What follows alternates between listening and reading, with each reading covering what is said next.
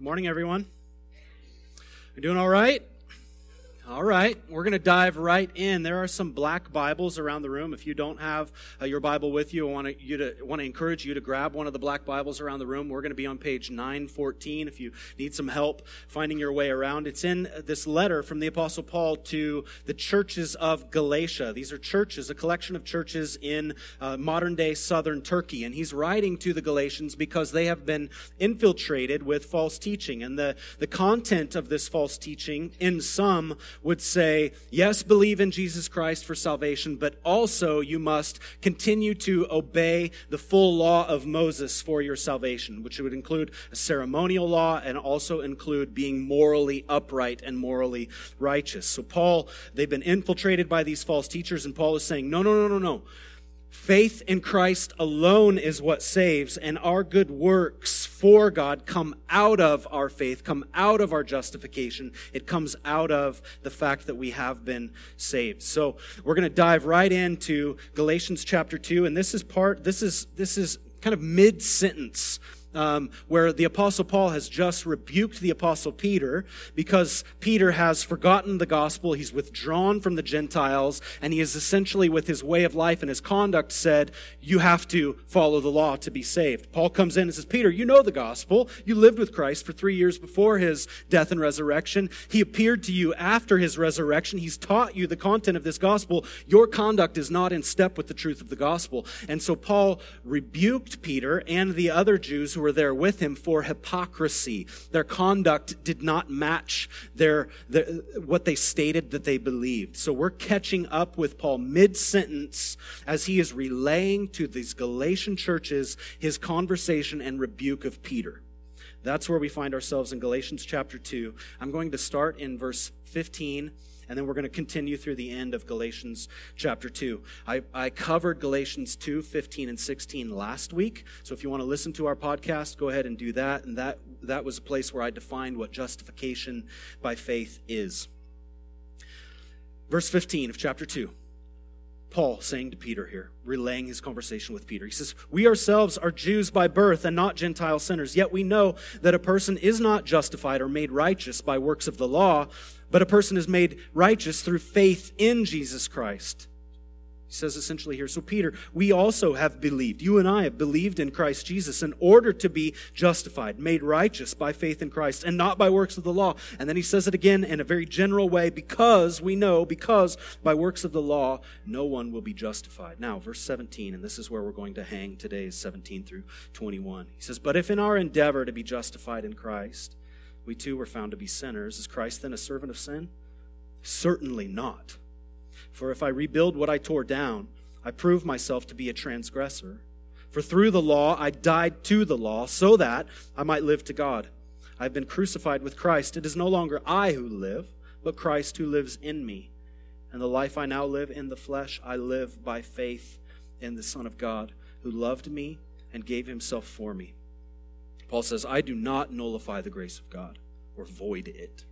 For if righteousness justification were through the law, then Christ died for no purpose. This is God's word. Father, we need your help through your Spirit to help us understand what it is that we are to do with this. An ancient text written to an ancient people by a living God who is ever present with us. This word has been preserved for us, and now it teaches us what you have done, who you are, and how we are also to live in light of it. So, would you speak? Would you form us? Would you shape us this morning? In Jesus' name, amen. Paul's argument in this section it, it, requires some effort from us to understand. The section 17 through 21, it requires a bit of effort to understand. I've been wrestling with the, the turns of phrase here and the way that this is translated. Uh, especially difficult to understand. It can be challenging to understand if we're reading it in uh, more literal translations, where we read out of the English Standard Version, which is um, in many ways transliterated from the original Greek and from the original languages as well. So this, these arguments, the way that they're taking it right from the Greek and then turning it into English can be a bit difficult. So um, there's a translation called the New Living Translation, which is more of a thought for thought translation. And what I often do, if I'm finding arguments in the scriptures hard to follow, I'll go to a more thought for thought translation so that I can kind of get my head and heart around the argument. And then once I kind of understand what is being said here, then I'll move back into more literal translations so that I'm so that the preservation of the actual words, the actual phrases are there for us. I'd also encourage you to use a study Bible if you're having a difficult time understanding some of the arguments. So I want to read this section from verse 17 to 21 out of the New Living Translation. I think you'll find it very easy to understand here. Paul says, But suppose, Peter, we seek to be made right with God through faith in Christ, and then we are found guilty because we've abandoned the law. Would that mean that Christ has led us into sin? Absolutely not. Rather, I am a sinner if I rebuild the old system of law I already tore down. For when I tried to keep the law, it condemned me. So I died to the law, which means I stopped trying to meet all of its requirements so that, there's a purpose clause here, so that I might live for God. My old self has been crucified with Christ. It is no longer I who live, but Christ lives in me. So I live in this earthly body by trusting in the Son of God who loved me and gave himself for me. Verse 21 I do not treat the grace of God as meaningless, for if keeping the law could make us right with God, then there was no need for Christ to die. So Paul here is saying to Peter, Peter, we take Jesus at his word, do we not? You're an apostle, Peter. I'm an apostle. As, the, as Paul is speaking here, these are apostles and they, their teaching is corroborating Jesus' teaching. Jesus taught himself that he is the way and the truth and the life and that no one comes into fellowship with the Father except by him. So Jesus is the way to salvation. That is his teaching. The law is not the way to salvation. Keeping rules, keeping ceremonial law, even keeping the moral law is not the way to salvation. Jesus Christ stands in authority over this law. Why? Because he is the one who perfectly kept it. He fulfilled it. And we know as we try to keep the moral law, we know that we're overpowered by it. We know that when we try to live perfectly, we're quickly tapping. Are we not? We're quickly crying uncle because we cannot perfectly keep the law. But Jesus is different. He has fulfilled it perfectly. He is the master of the law. And so Paul's argument to Peter, as he's relaying his conversation with Peter here, he's saying, Jesus has not led us into sin. He's led us to freedom from the law's mastery over us. And this, for us, Peter, for us, church in the 21st century, this is why the gospel is literally good news for us, because Jesus has done for us what we are incapable of doing for ourselves. So to go back to law keeping, to go back to rule keeping, to performance oriented religiosity for us is to say that the law is a more favorable, that rules are a more favorable Lord than Jesus Christ is. And we do not agree with that. We say that Jesus Christ is Lord. He is the Lord. He is the only Lord. To go back to religious performance in order to be made righteous is to deny the truthfulness of Jesus, is to deny the justification of Jesus Christ, and ultimately it's to deny Jesus Christ himself. That's what Paul was writing to these Galatians in Galatians 1, verse 6. He says, I'm astonished that you are so quickly deserting him who called you in the grace of Christ and are turning to a different gospel. Not that there is another one. That's why Paul was astonished at these Galatians because they're deserting God by deserting justification by faith in Christ alone. So, Paul will conclude this section in verse 21 by saying, If we can find salvation through self mastery, then Jesus died for no purpose self mastery, it's an important theme that we're going to come back to. In, in fact, uh, the, the Apostle Paul, he'll, he'll, from here on out, he'll begin to kind of unpack this, and we'll see it explicitly next week in Galatians chapter 3. He starts to talk about, uh, about self mastery and how it, it, it's related to our salvation, and how these Galatians are trying to perfect in their flesh, in their own willpower, what was actually begun in them by the Holy Spirit. So they're like, Thanks for getting us in, Holy Spirit. Peace. I'm going to go ahead and make myself pure now. Paul's saying that's all, that's hogwash. You can't do it. We can't do it. We need the grace of Christ, not only to bring us into the family of God, but to keep us going on in the family of God.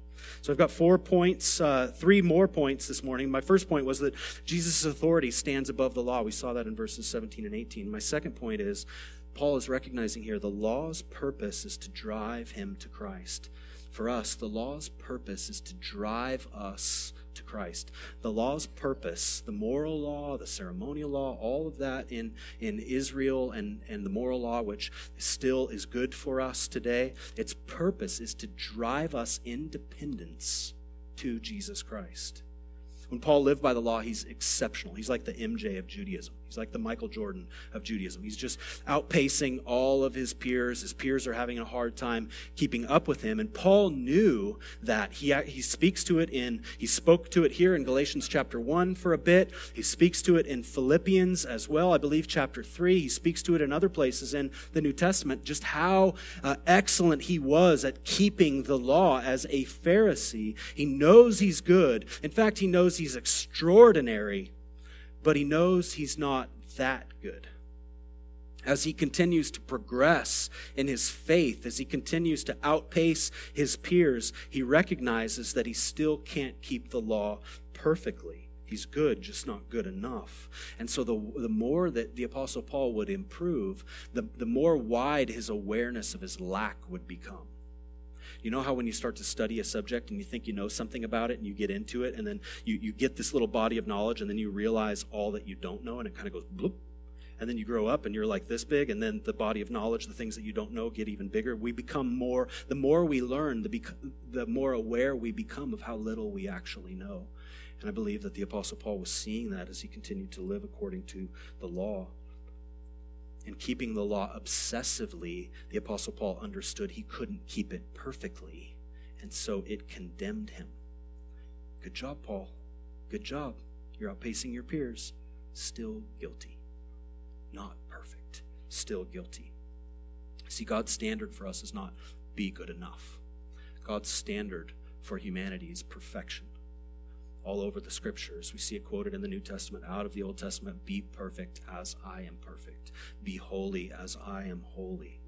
God's standard of perfection, what it does is it destroys our, our moralizing. It destroys this anthem and demolishes this anthem of moralistic but unchristian folks who say, just be a good person. That's what ultimately matters. We hear that often in our day, do we not? It's actually not what matters to God. What matters to God is our faith in Him alone to save us and to purify or sanctify us. And so our work is to trust His work in us and His work for us and His work through us. So for the Apostle Paul to die to the law, for him to say, I died to the law, it meant that he ceased to continue believing that keeping God happy through his actions and his lifestyle would provide the ticket for his righteousness. Because he stopped believing that the law could save, his conduct actually began to fall into line with his new belief. He stopped obeying the law as his master and savior. And as he started to look to Jesus Christ for his righteousness and as his righteousness, he recognized that he moved from a kind of religious, judgmental, self righteous person, too, as he continued to look to Christ, he, he began to, to think about and consider how he might pour his life out for the sake of Jesus Christ and for the sake of the people around him. It caused, as he recognized the grace of God for him through the work of Jesus Christ, it caused Paul to rest on God's grace and to not rest any longer on his own good works. Paul realized that that was the law's purpose to begin with the law drove him independence to Jesus Christ.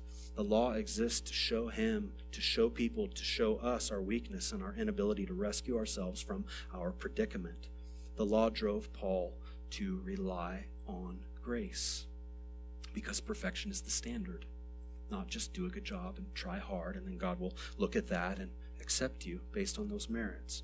There's a man named Steven Callahan. Uh, he wrote a memoir called 76 Days Lost at Sea. In 1983, I believe, he found himself adrift in the Atlantic Ocean uh, on a raft all alone and he would end up enduring on the Atlantic for 76 days before he was ultimately rescued. And he writes in this memoir, he writes very poetically about his experience um, because as he one of one of the ways that he was emotionally trying to continue to survive and just um, keep himself together emotionally was he was looking for beauty around him. And what he noticed was there was this, this small ecosystem that began to develop around his raft. And so these fish, sharks, other, other little critters would just follow him around in this raft. And then the birds overhead would also see these fish and they would fish and they would use this as a source of food. And so as he's drifting for 76 days, that's two and a half months at sea, all alone, he begins to see the beauty of this ecosystem. And this is what he writes.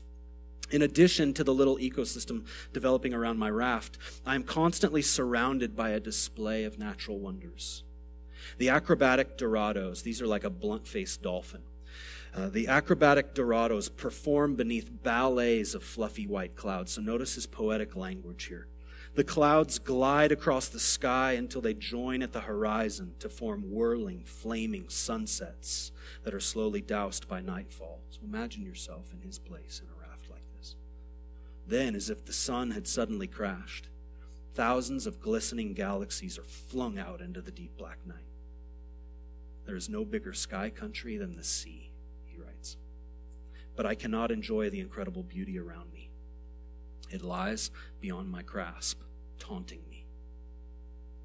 Knowing it can be stolen from me at any time by a Dorado who flip their tails or jump up into his raft, or a shark attacked, or even by a deflating raft, I cannot relax and appreciate this beauty. It is beauty surrounded by ugly fear. He writes in his log that it is a view of heaven from a seat in hell. Think about that language looking to how well we obey God's moral commandments for our justification is like getting a glimpse of heaven's perfection from a seat in hell. We cannot perform our way into perfection. God's moral law stands over us. You shall have no other gods before me. You shall love me with all of your heart, with all of your soul, with all of your mind and your strength, and your neighbor as yourself. We shouldn't lie or cheat, right? Or steal or murder cheat on our spouses or covet what isn't ours. We know that we even fail just those simple Ten Commandments. So to look to how well we obey our moral commandments, if we're looking to those to, to looking to how well we obey the moral commandments, if we're looking to those things for our justification, it is like a glimpse of heaven's perfection. This is how God has created things to live, created people to exist but it's from a seat in hell. And Steven Callahan, he couldn't rescue himself. He was constantly reminded of his predicament and his inability to self rescue.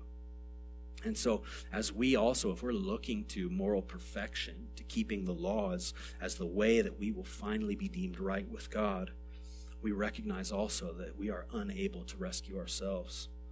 So, Paul recognizes this truth. He stops looking to the law for his salvation, and he does so with a purpose. He does so, we see it, that he might exercise faith in God as his justifier rather than looking at himself as his own self justifier. And so, as Paul looks to Jesus Christ as his justifier rather than to himself, he experiences incredible change. As he gets his mind up off of all of his behaviors and onto the risen Christ, change starts to work its way into him, and eventually it will work his, its way out of him. From a self righteous religious zealot obsessed with his own glory, Paul moves as he's looking at Christ, as he's keeping his gaze fixed on what Jesus has done for him. He moves and he, he becomes, he transforms into a humble, servant hearted worshiper of God who would do anything for God's glory and the people that he loves. The justifying grace of God changed Paul's inner life dramatically, and from that inner change, the outer change would soon flow. And so here's my third point. And this is really kind of, if you remember anything, I want you to remember this this morning that justified people are changed people people declared righteous by God. Our sins are forgiven. the perfect righteousness of Jesus Christ is credited to our account by faith. As that justification happens for us, justified people are changed people. Justification by faith alone, it changes us. And that's what Paul is doing here. He's, he's preaching to Peter about justification. He's reminding Peter in this text about justification. They have not been justified by the law, they've been justified by the grace of God. And Paul is a changed man now because of the, this grace from God to him, which ignites his faith. And then this faith, as he continues to exercise it and keep his gaze on Christ, God, through the Spirit of the Holy Spirit, moves him internally to servanthood and a, willing, a willingness to do good things. See, Paul believed that God had been good to him despite how Paul actually was to God and to the people around him. Remember, Paul reminds us, I think in chapter 1, verse 13, that he was a violent persecutor of the church. He deserved death and hell. He deserved to be cut off from the grace of God and the existence and the presence of God. And God says, No, no, no, you're mine. Paul says, From before, uh, from his mother's womb, God was calling him, and he recognizes that he is nothing but an empty handed recipient of the grace of God. And as he sees that, it changes him. As he sees what he did deserve and what God has given him in the gospel, it changes everything for him. And therefore, Paul, uh, goodness, the goodness of God began to work its way out in Paul's heart, and that goodness would then pass on to others, even his own, Paul's own enemies, regardless of how they also treated him, because he's becoming like a mini Christ. As Christ is living through him, the Holy Spirit is living through him, glorifying God and being good to the people around him. And Paul will explain this in terms of his death and resurrection. He says, I've been crucified with Christ. Look at verse 20. I've been crucified with Christ. It is no longer I who live, but Christ who lives in me. And the life I now live in the flesh, in this body, his, his physical body, I live by faith in the Son of God, who loved me and gave himself for me. This is one of the most glorious truths in all of the Bible. It's referred to as union with Christ or mystical union. Just by way of application, this is an aside for you this morning. Uh, Google union with, union with Christ, and then right next to that, write in desiring God. And that will take you to a website called Desiring God and this, this short article on union with Christ, where John Piper begins to unpack for us how we can see the glorious wonder of what union with Christ is. Anytime you see the phrases in Christ or with Christ, or for Christ in the scriptures, it's speaking to some benefit of union with Christ. The basic premise of union with Christ is that by faith we are joined to Jesus permanently in his death and his never ending resurrection life. Think about being welded to Christ by God Himself. No one can undo that, and God Himself says He'll never undo that. It cannot be undone. And so we are then identified with the Lord Jesus Christ forever. He will never leave us, He will never forsake us, He will finish the work that He has begun in us. Listen to John Stott uh, make this clear. I'm going to read out of this uh, commentary just briefly here. He's going to unpack this very well. He says, uh, Where am I? I'm on the wrong page. All right. You would be so confused. Justification is not a legal fiction in which a man's status is changed while his character is left untouched. We are justified in Christ. That is, our justification takes place when we are united to Christ by faith. And someone who is united to Christ is never the same person again. Instead, he or she is changed. It is not just his or her standing before God which is changed, it is he or she themselves radically, permanently changed. To talk of his going back to the old life and even sinning as he pleases, it's frankly impossible. He has become a new creation and begun a new life. This amazing change through justification, which, which comes over somebody who is justified in Christ, Paul now unfolds for us. He describes it in terms of a death and a resurrection. Twice in verses 19 of Galatians 2 and 20, he speaks of this dying and this rising to life again. Both take place through union with Christ. It's Christ's death and resurrection in which we share. Look at verse 19. For through the law I died to the law. What this means is that the law's demands of death was satisfied in the death of Christ. And there's a reason that I might live to God. Verse 20, I have been crucified with Christ. What this means is that being united to Christ in his sin bearing death, my sinful past, your sinful past, has been blotted out. It is no longer I who live, but Christ who lives in me. In the life I now live in the flesh, I live by faith in the Son of God, who loved me and gave himself for me. Perhaps now, Stott writes, it is becoming clearer why a Christian who is justified in Christ is not free to sin. In Christ, the old things have passed away and the new things have come. It's a quote from 2 Corinthians 5. This is because the death and resurrection of Christ are not only historical events, which means that he really did give himself, he really did resurrect from the dead, and he really does now live, but the death and resurrection of Christ are also events in, in which, through faith union with him, his people have come to share. I have been crucified with Christ, and now I live. Once we've been united to Christ in his death, our old life is finished. It is ridiculous to suggest that we could ever go back to it. Besides, we have risen to a new life. In one sense, we live this new life through faith in Christ. In another sense, it is not we who live it at all, but Christ who lives it in us. And living in us, he gives us new designs or new desires for holiness, new desires for God, new desires for heaven, new desires for the good of our brothers and sisters. It is not that we cannot sin again, we can, but we don't want to. He's producing change within us. The whole tenor of our lives has changed. Everything is different now because we ourselves are different. See how daringly personal Paul makes it?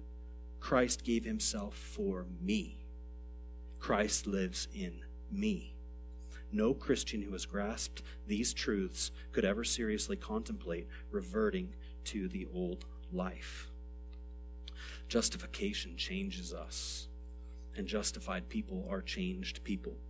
When I, uh, at 25 years old, when I really began to live for Christ and knew that he was real and, and, and knew that he was for me and, and he loved me. A pastor friend of mine named AJ, he took me out to coffee and he sat me down. And as we were talking, uh, I was just kind of explaining this experience that I had had with Jesus Christ where I knew that he was for me, not against me.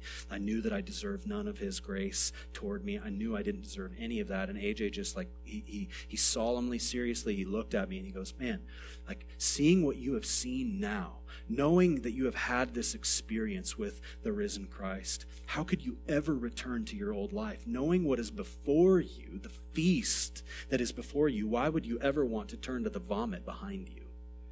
and those words stuck with me i'll never forget them it just it just set me on solid ground what i have experienced even when i'm tempted to go back to the trash behind me what is in front of me continues, the Lord Jesus Christ, through his Spirit, continues to turn me to that view, and he keeps me, and he continues to work with me. He continues to walk me forward toward him in faith, in repentance. I still fall flat on my face daily. I am constantly, Meredith can tell you this, apologizing for my knuckle-headed ways. The people that most often see this are my wife and my kids. The people that are closest to us are the ones that we often will sin most quickly against. Are you are you cultivating with those that you love a lifestyle of confession of sin and forgive and, and asking for forgiveness?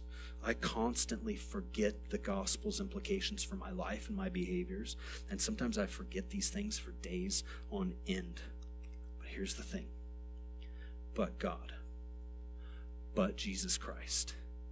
But the Spirit of God continues to bring me back, continues to draw me into Himself, and continues to remind me of all that He has done and continues to do for me. See, I cannot pay Jesus back. Why? Because Jesus continues to pay my way. He's not done. Like, He continues to pay for me.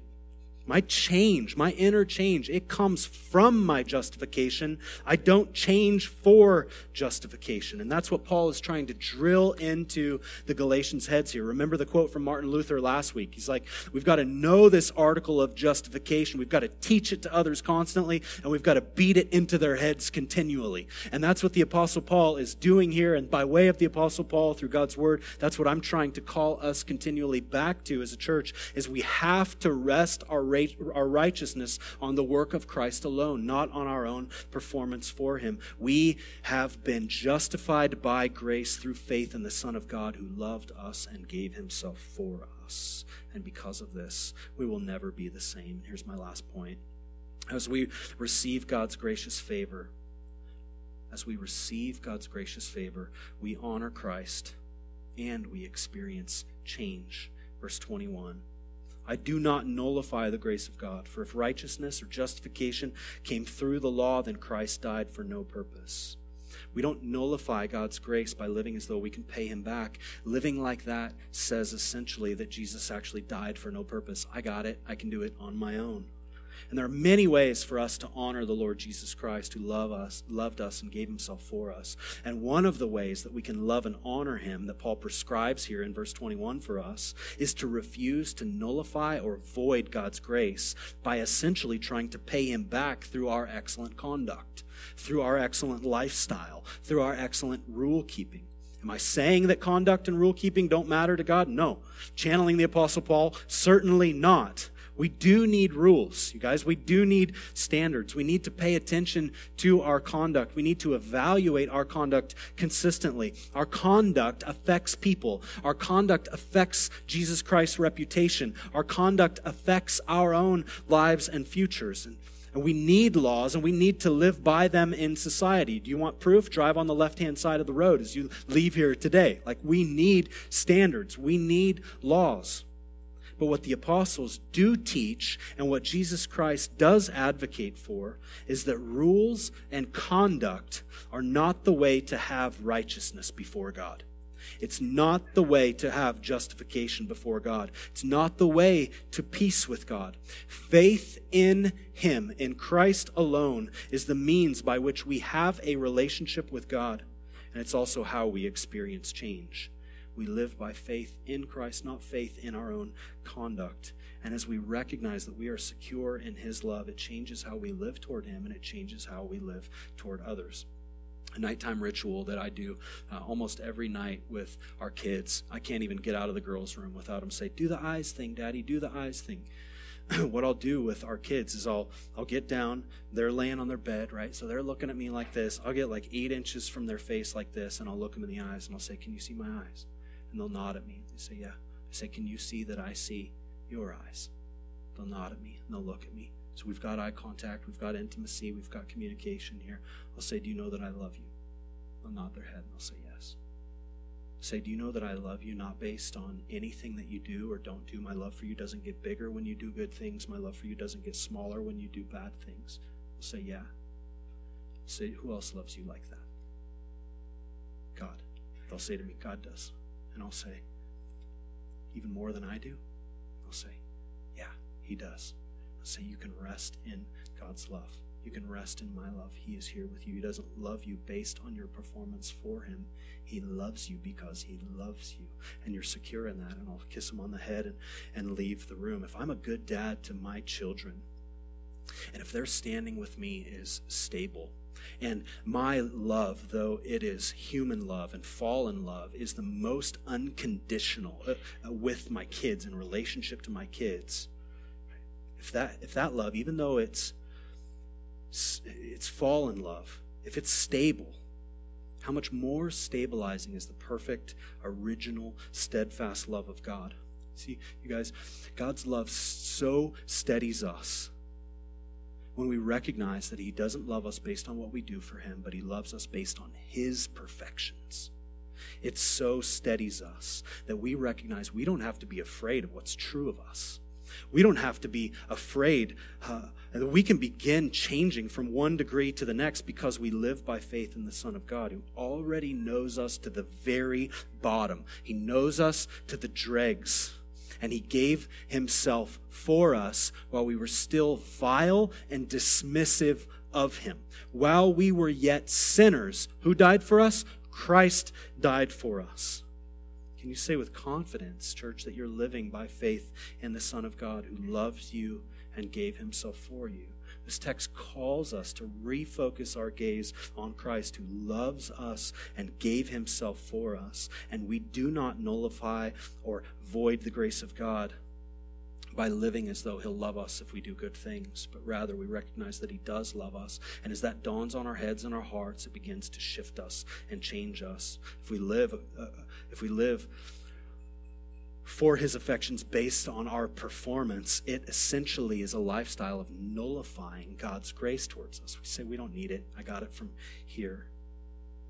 So if you can say with confidence that you're living by faith in the Son of God who loved you and gave himself for you, I would say continue going. Continue setting your gaze on the risen Christ. Continue walking in obedience to him. But if you if you can't say that, if you if your answer is you're not sure or your answer is no, I don't think I am living by faith in the Son of God, ask the Lord why not. Prayerfully. Lord, show me why my answer is no. Show me why my answer is not sure. Show me why it seems that I've lost my way. And I would just encourage you as well to ask somebody to come alongside you, help you discover why this is and what you can do about it. And if they're like, I don't know, I can't help you, then the two of you go together and find someone and collect a little, you know, a little posse. And as you guys are are going searching for what it looks like for you to set your affections on the risen Christ for your change for your justification and for your change then you all will benefit as you go together. And if you're not a Christian and you recognize you know what? I don't I don't I don't look to Jesus Christ as the one who makes me righteous. I've been living as though I have to be a good person and believe in Jesus Christ I would just ask you to stop that to recognize that what the scriptures teaches, what, what the scriptures teach, and what gospel Christianity teaches is that you are justified, that is made righteous by faith in Christ alone, and this is God's grace upon you. And let that settle in on your heart, and let that begin to work in you and produce change in you. And as change, as you find your soul at rest in that good news, you will recognize that, wait a second, he still calls me to obedience. He's, Paul is going to get there in Galatians. He just hasn't gotten there yet. But we don't obey so that we will be accepted. We accept, or we, we obey because we are accepted. So if you're a non-Christian, you, you, you recognize like I I need Jesus Christ. He's real to me today in a way that he has not been real to me before. I would encourage you to just stop and to put your faith in him, to repent of your sins and to trust that at the cross he has paid your way and that you are justified by him as you believe that he is Lord and that the Father raised him from the dead, and that at that very moment that you are justified, it is instant, it is complete, it is done, never to be undone. You are safe and secure with the Lord Jesus Christ, and now he gives his spirit to you, and he begins to work in you. He begins to produce holiness in you, and it's not you that's doing it, but you're working in concert with him, and that's the process of sanctification, which we'll get to next week. Here's where I'll land. The last paragraph here. The key to the Christian life, church, is exercised faith in the Son of God. I said this last week like faith is a junk drawer word for us. We need to define faith well. There's faithy this and faithy that, and I have faith in this and I have faith in that. But there is a specific biblical kind of faith that places our trust and dependence on the Lord Jesus Christ. Faith is that He died for us and that He continues to live in and through us. And so, faith for the Christian, it's a combination of things. It's a combination of knowledge, it's a combination of assent, and it's a combination of trust. We know the facts about the gospel. That is part of our faith. That's a piece of our faith as we look to Jesus Christ. This, the facts of his life, his death, his burial, and his resurrection. But we don't just know the facts, we actually believe that they're true. That's what assent is. We look at them and we say, we believe that these things are true. But even knowledge and assent isn't yet faith. It's when knowledge and assent and trust are all put together that we have faith. And trust is resting the weight of our dependence on the Lord Jesus Christ for our righteousness and then for our ongoing help in the Christian life. Does that make sense? Father, would you speak to us this morning? Would you help us to understand what the Spirit of God is saying to your people, what it is that you're doing in us? Would you cause us to get honest with the reality of our lives, the reality of our behaviors, the reality of our, our, our functional saviors? the things in life that we look to to produce a righteousness in us, the ways that we work hard to prove we're okay, the ways that we perform, the ways that we pretend. As we see that you place your love upon us, not based on our performance for you, would that so free us to just get real with who we are and what's in front of us? And would we, as a church family, renew our trust in you? Would we look to you, not just for justification, but also for ongoing change and renewal in our life? And would we, would we experience it? Holy Spirit, point out the ways that you are shifting the hearts of your people, the hearts of the individuals in their chairs this morning, and renew them and comfort them and let them know that you are with them, for them, not against them. And as we have sin to confess and we have things that we have hidden from others, we are trying to hide, unsuccessfully from you. Would you walk us into a reality that we can't hide from you and we don't need to because we're safe with you? Your love for us doesn't change based on the good things we do or the bad things we do. But your love is perfect. And the righteousness of your Son is perfect. And the justification that we have through faith in Christ alone is perfect. So we're secure with you. Therefore, we can change. In Jesus' name. Amen.